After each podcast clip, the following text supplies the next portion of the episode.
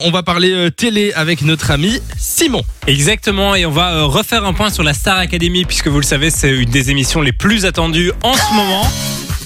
Et euh, on a du côté euh, du nouveau, du côté notamment de la direction, hein, puisque on ne sait toujours pas qui seront les professeurs, on ne sait toujours pas qui sera Il y a encore pas mal de directeur suspense. de cette année. On a juste appris euh, il y a quelques jours que Sylvie Tellier avait refusé de devenir la nouvelle directrice de la Star Academy, puisqu'il y avait beaucoup de rumeurs qui disaient qu'elle allait le devenir. On lui a proposé, elle a dit non. Elle explique qu'elle a été euh, extrêmement touchée qu'on lui propose, que c'est pas dans ses projets. Elle explique aussi que si elle quitte le comité Miss France, c'est pour appliquer des règles et pas pour les imposer. Donc comprenez par là qu'elle en a marre d'être directrice de quelque chose. Et on a appris aujourd'hui aussi que TF1 va enfin trouver un créneau pour les quotidiennes, puisque vous le savez, Ah oui. la Star Academy c'est un prime chaque semaine et des quotidiennes aussi. Mais c'est vrai qu'on se demandait avec ici tout commence et demain nous appartient. Quand est-ce qu'ils allaient euh, caser euh, leur quotidienne? Alors on a tout entendu, on a tout lu, on a parlé de TMC, de MyTF1. Ce sera bien sur TF1 qu'elles seront euh, diffusées.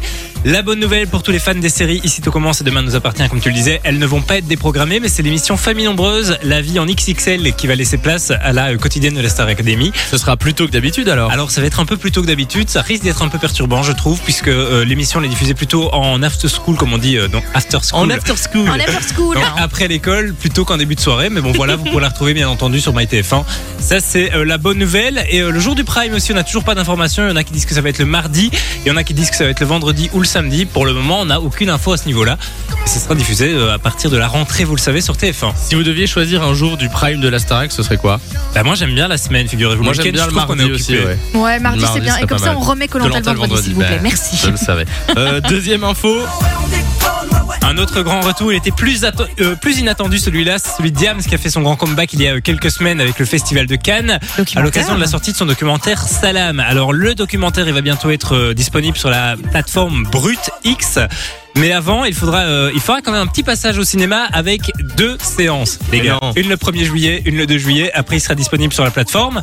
Et à cette occasion, elle donnera une interview sur TF1 et c'est la première fois qu'elle va reparler Ah ouais à la télévision. Ce sera dans l'émission 7 à 8 et ce sera ce dimanche avec euh, une interview qui sera euh, ben, euh, posée, enfin les questions seront posées par Audrey Crespo-Mara.